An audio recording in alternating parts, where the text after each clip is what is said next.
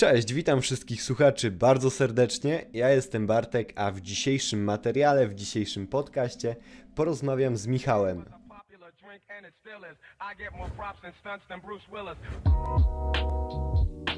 Pisarzem, antropologiem.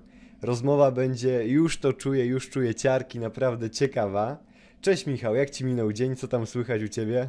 Cześć, witam wszystkich. No u mnie jak zwykle obłęd. Z jednej roboty na drugą, tysiąc różnych projektów, które prowadzę naraz, pisanie książki, redagowanie książki, robienie materiałów do naszego systemu R P G, który właśnie w tej chwili montujemy pod kątem Sibirpanka. Ja zawsze mam tyle roboty, że potem ciężko mi jest to trochę opisać. Wydaje mi się, że miałem też jakieś tłumaczenie rano, ale mogę się mylić. Dużo, generalnie dużo, u mnie zawsze jest dużo. Chciałbym zapytać się Ciebie, Michał, czy masz jakieś takie codzienne rutyny, czy codziennie może o tej samej godzinie coś powtarza się u Ciebie każdego dnia, czy raczej to jest po prostu spontan?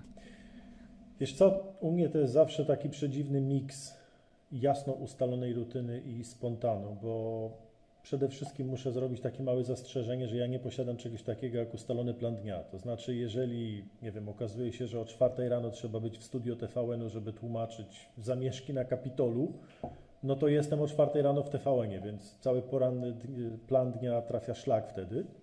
Natomiast w miarę regularnie można powiedzieć, że jest pobudka o szóstej piętnaście, w zasadzie całą rodziną, jemy sobie lekkie śniadanie. I gdzieś koło siódmej ósmej zaczynam taki właściwy plan dnia, to znaczy robię sobie rundkę ćwiczeń, w zależności od tego jak wyjdzie, to jest przeważnie koło kwadransa, taka poranna, potem szybki prysznic i wtedy można zacząć siadać do pracy.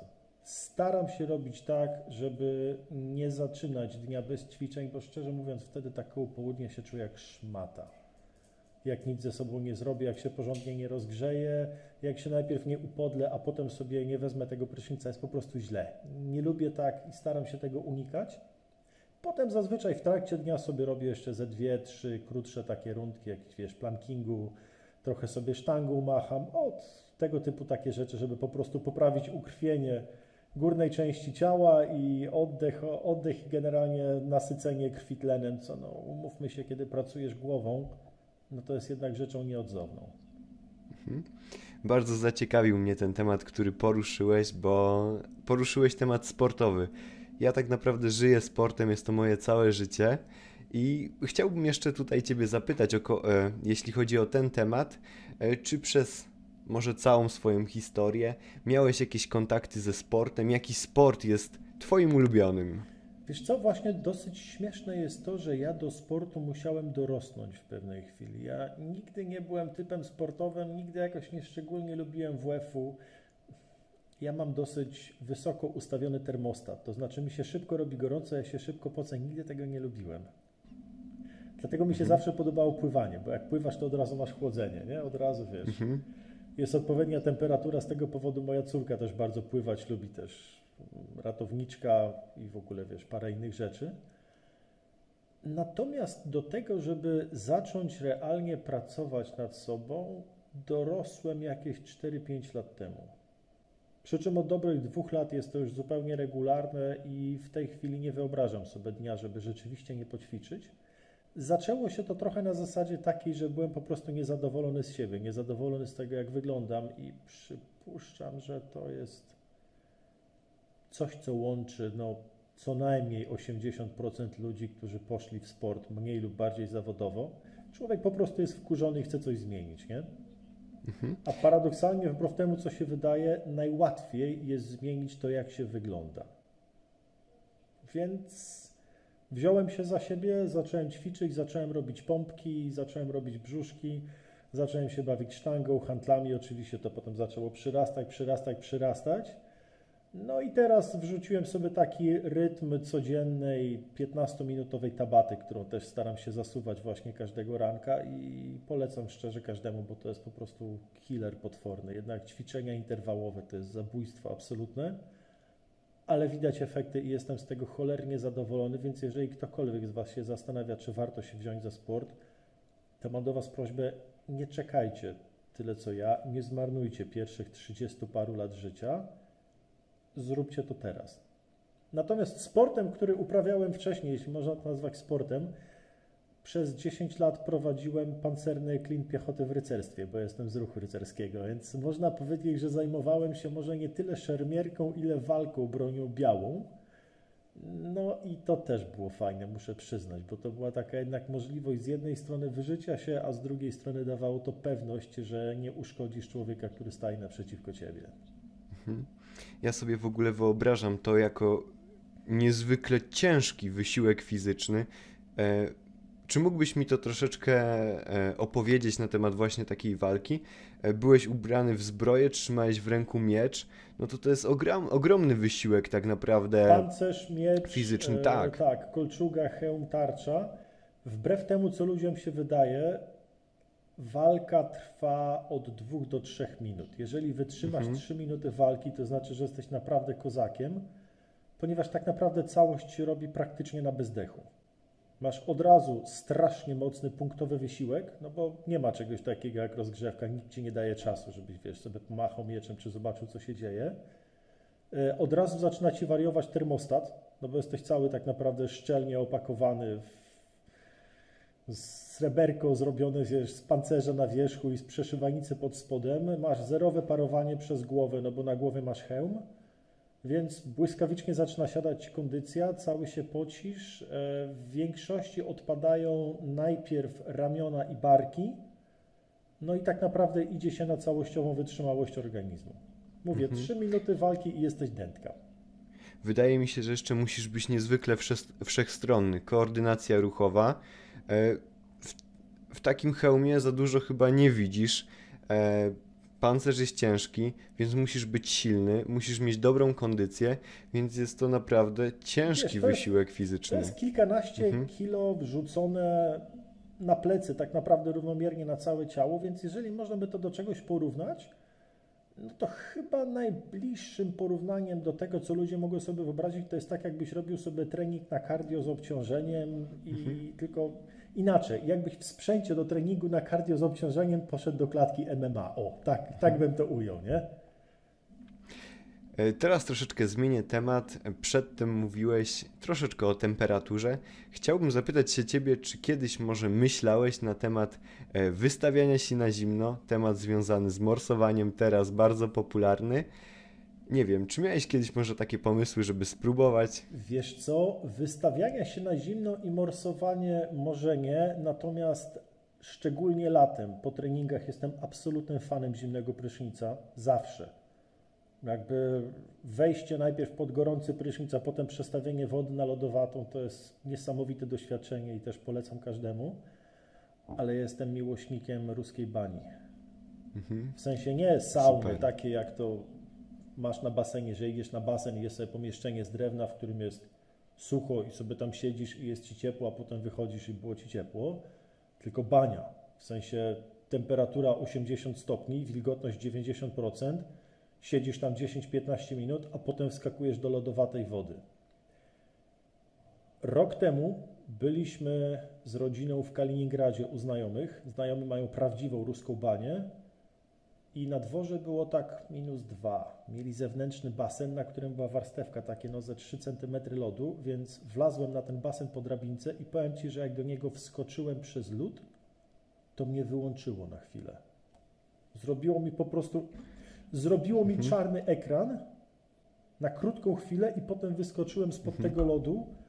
Totalnie niesamowite wrażenie, tylko trzeba z tym uważać, no bo to jednak trzeba mieć, wiesz, w miarę zdrowe serducho i uregulowane ciśnienie.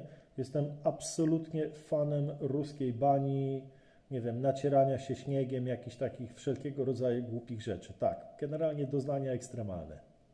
Jasne, przede wszystkim jeśli chodzi o naszych słuchaczy, jeśli chcielibyście zacząć morsować, to przede wszystkim zbadajcie swoje serducho, przejdźcie się do lekarza, bo plusów zdrowotnych jest naprawdę dużo, ale żeby po prostu nie zrobić głupoty i, i coś sobie przez to nie zrobić. Michał... Nie zrobić sobie zwykle krzywdy, tak, absolutnie. To jednak ciśnienie mhm. sprawdzić na dobry początek, zobaczyć jak się reaguje na zmianę No, na zmianę temperatury. No, proponuję zacząć w domu pod prysznicem. Mhm.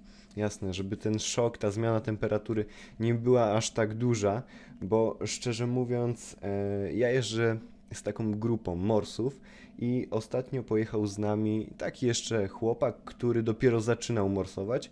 Był drugi raz wtedy z nami i e, był to ten czas, kiedy były te największe mrozy. Temperatura była naprawdę masakryczna, nawet dla osób, które już tam kilka lat morsują. No i e, bardzo słabo to zniósł. Wszedł tam na trzydzieści sekund, ale to wystarczyło, żeby naprawdę... czy to odmro odmroził się, czy nawet dostał te, e, hipotermii, po prostu. I naprawdę nie ma co przesadzać, robimy takie no, rzeczy dla zdrowia. Paradoksalnie hmm. tak. Problemem wbrew, te wbrew temu, co ludziom się wydaje, nie jest moment, kiedy wchodzisz do tej zimnej wody, tylko jest moment, kiedy z niej wychodzisz. Ponieważ ta woda ma, umówmy się, cztery stopnie. Natomiast jeżeli wychodzisz z niej na dwudziestostopniowy mróz, to tutaj się zaczyna problem. Jasne, jasne. Samo to przebieranie się jest niezwykle trudne.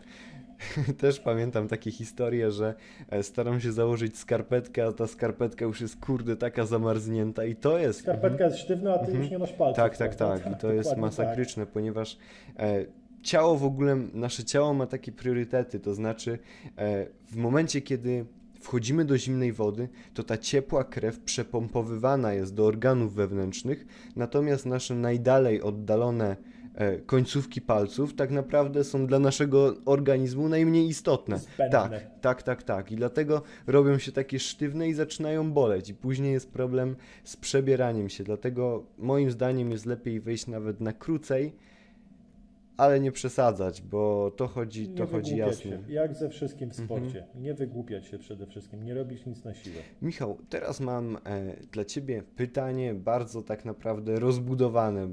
E, chodzi mi o to, jakie masz wartości, którymi, e, którymi żyjesz, które są dla Ciebie ważne w Twoim życiu?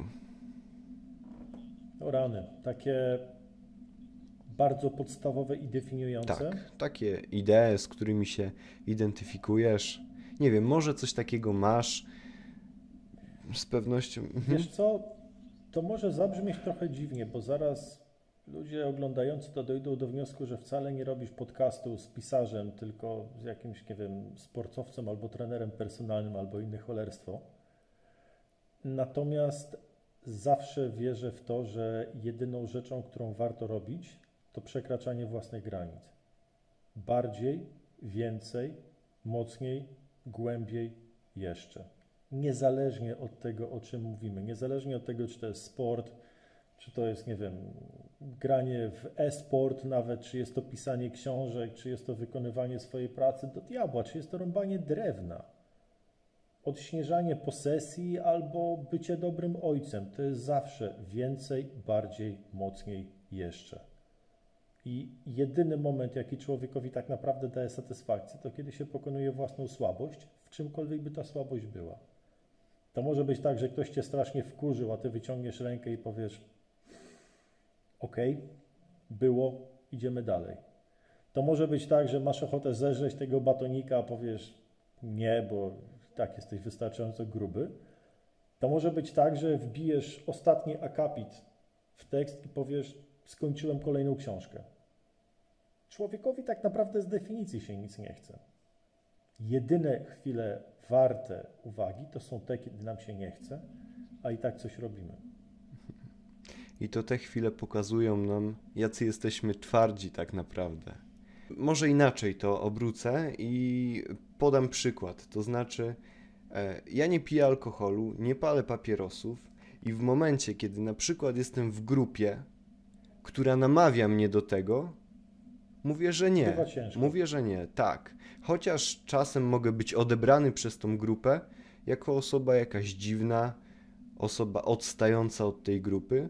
Natomiast mam właśnie takie zasady, które, z których nie łamię po prostu, bo mam wyższe cele, to znaczy e, chcę żyć w stu procentach ze sportu, chcę oddać się temu w stu procentach, dlatego no, nie przywiązuję wagi do takich pewnych innych e, czynności, innych nawet ludzi, którzy no, z założenia, jeśli... E, to, jest, to wydaje mi się e, inaczej.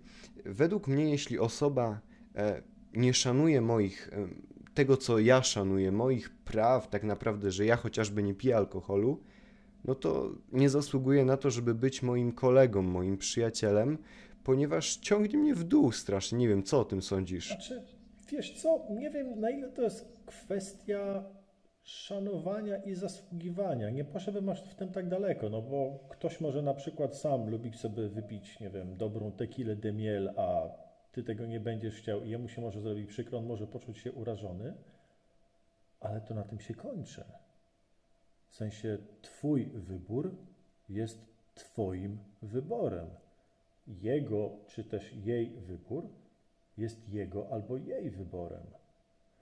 Co jakby naprawdę każdy ma prawo żyć tak jak chce, jeść tak jak chce.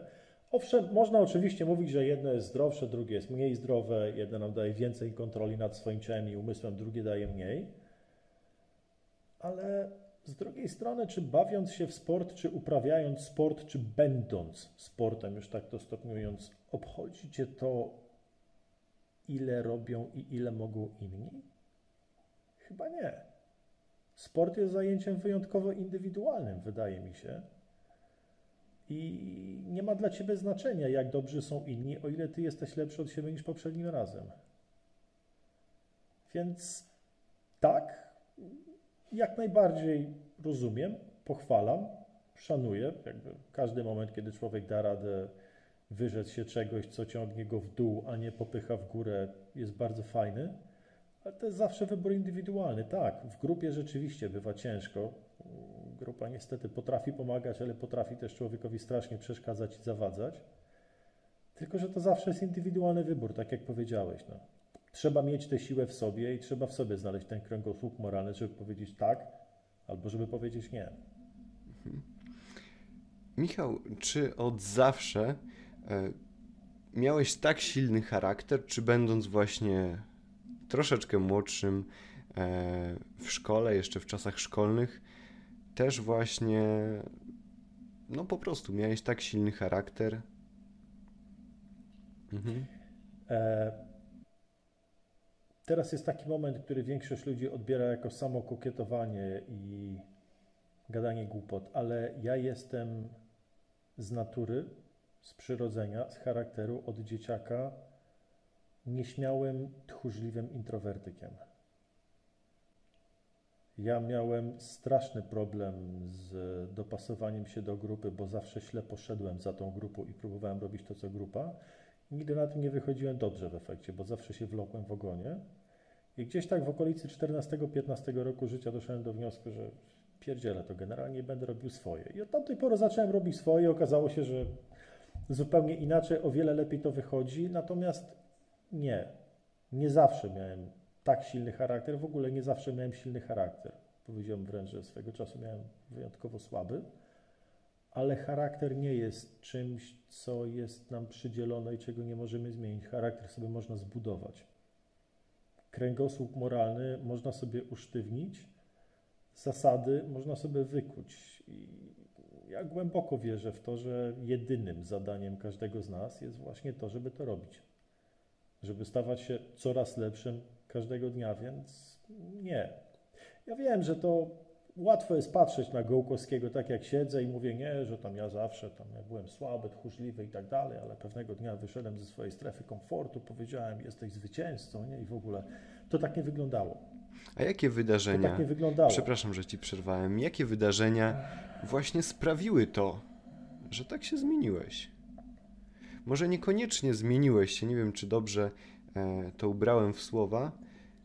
To nie jest do końca zmieniłem, zmieniałem, tak. Co sprawiło, że zacząłem się zmieniać. W zasadzie w tę stronę należałoby pójść.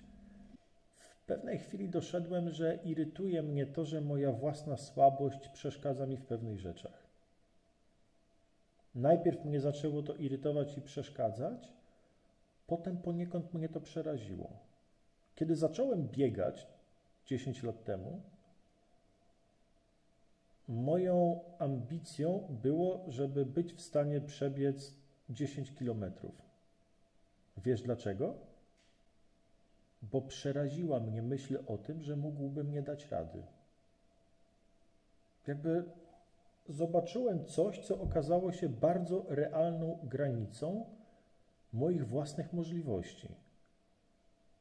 I absolutnie nie umiałem sobie poradzić z myślą o tym, że mogłoby mi się nie udać. Rzeczywiście nie udało się za pierwszym razem, ani za drugim, ani za trzecim, bo to trwa. Jak się zacznie biegać odpowiednio późno w życiu, to ci zaczynają siadać kolana, wiesz, nie masz pojemności płuc, jest milion rzeczy, ale zawsze się śmieję, że kiedy pierwszy raz dobiłem do dziesięciu kilometrów, to zrobiłem to z czystego wkurwu na samego siebie. Bo wiedziałem, że jeżeli przebiegnę osiem, a nie dojdę do dziewięciu, to sobie nie daruję.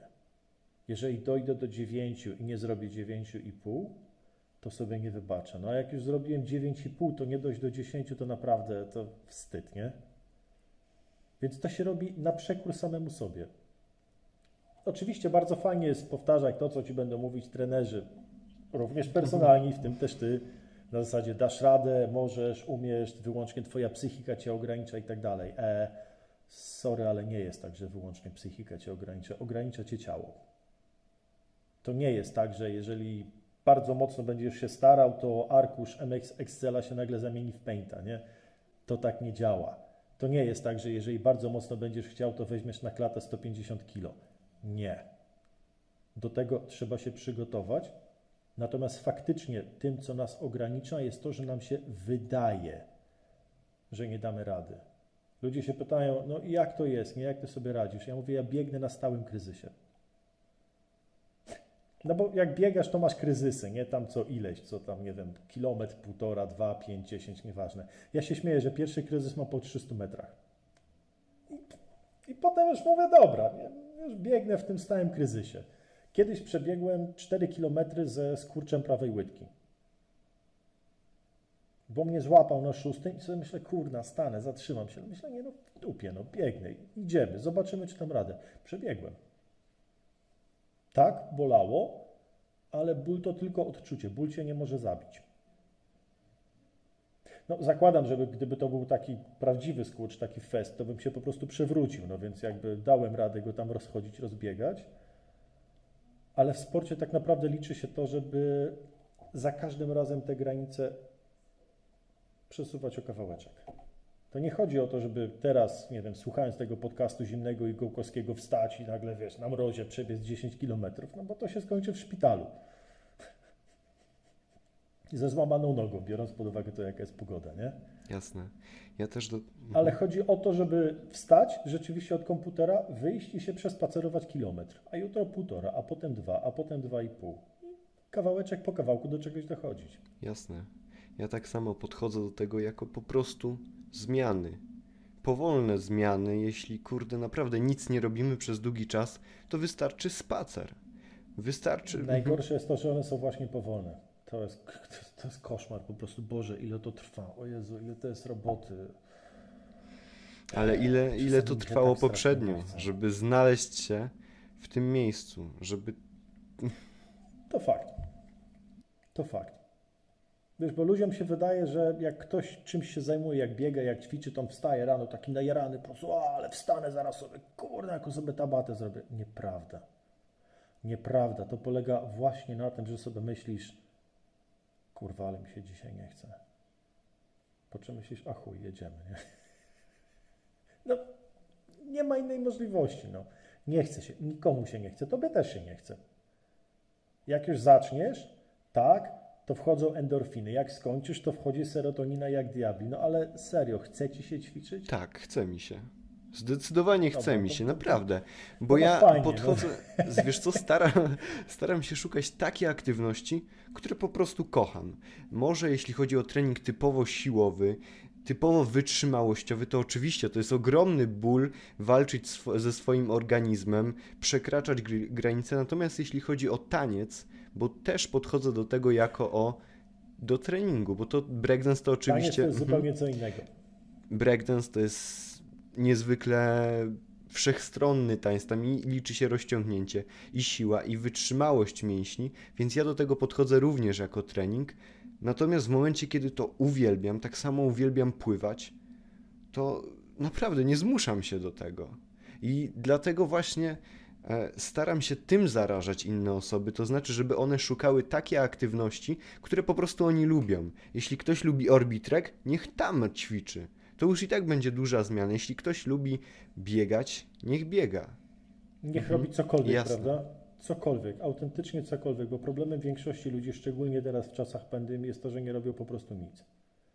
Ja słucham na przykład znajomych, którzy mówią, a no bo wiesz, bo ja to chodziłem na siłownię, ale teraz pozamykali, to jakoś tak przestałem. Mówię sobie, ale jak to przestałeś się ruszać? W sensie,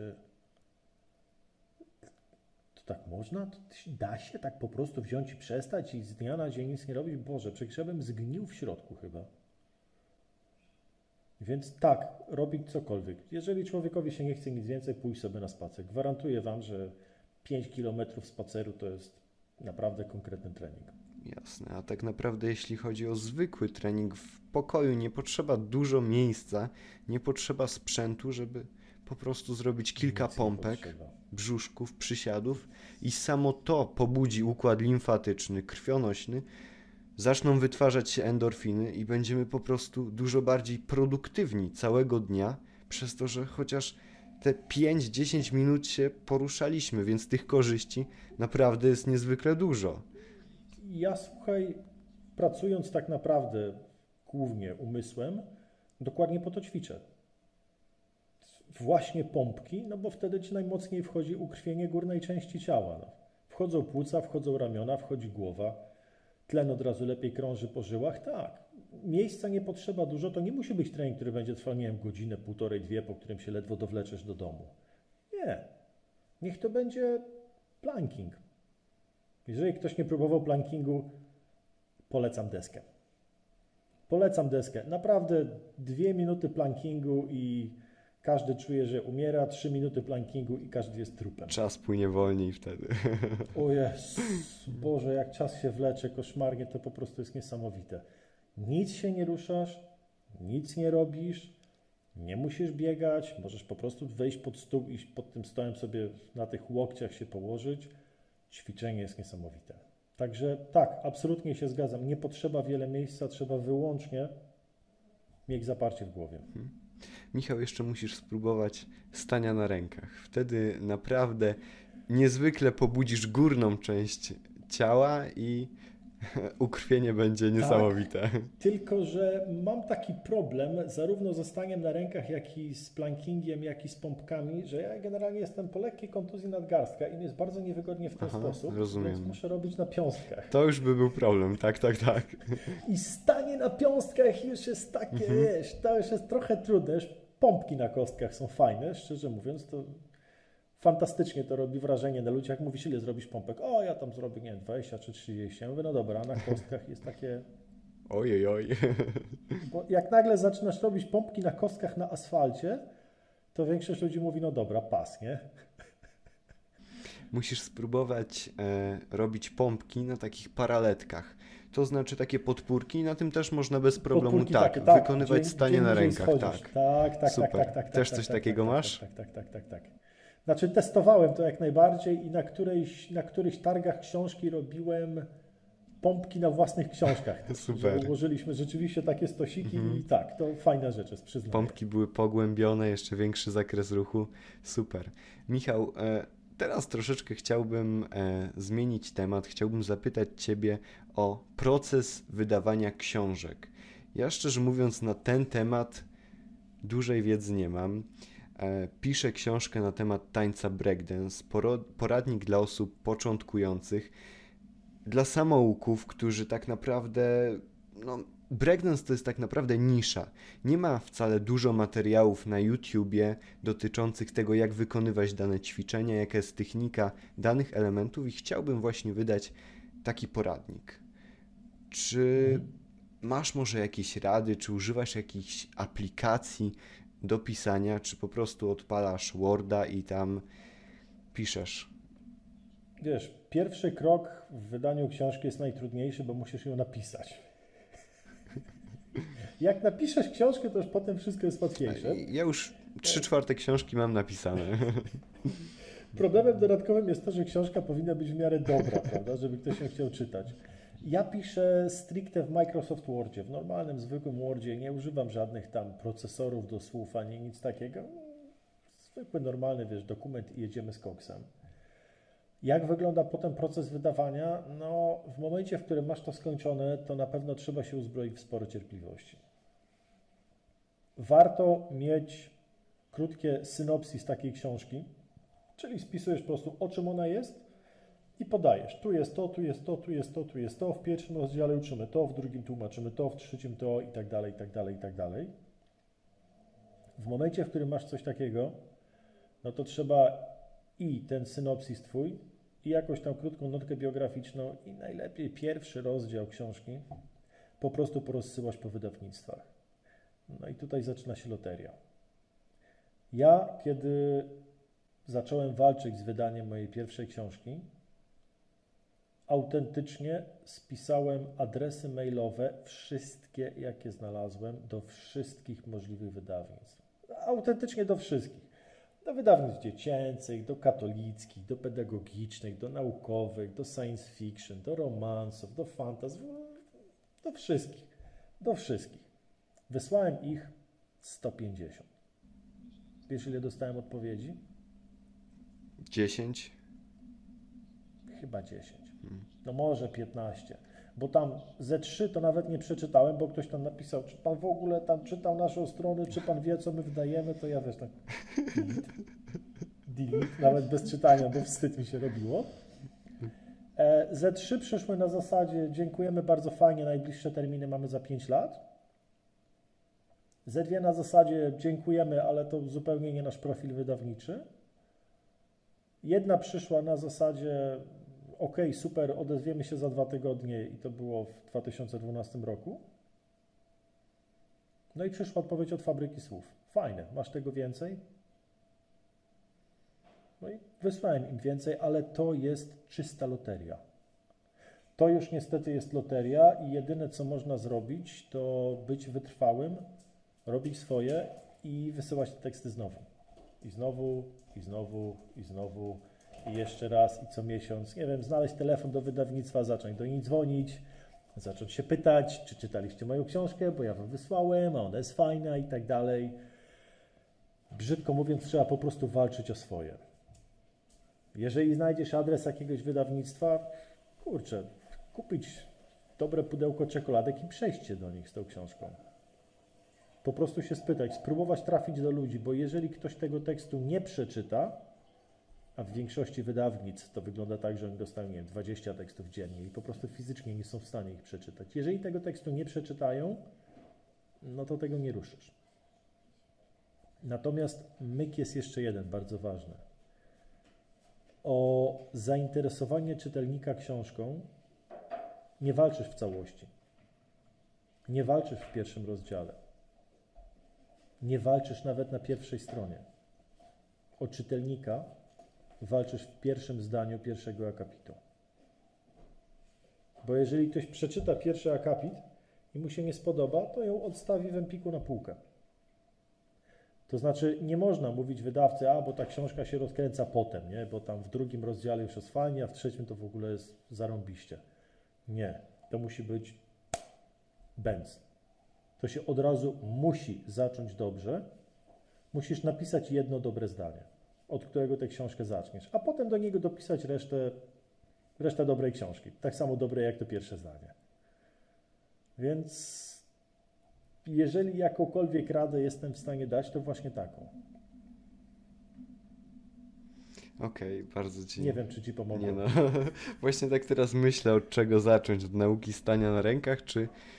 Czy salta w tył w pierwszym zdaniu? Myślę, że zacząć od czegoś mhm. osobistego, wiesz? Okej. Okay.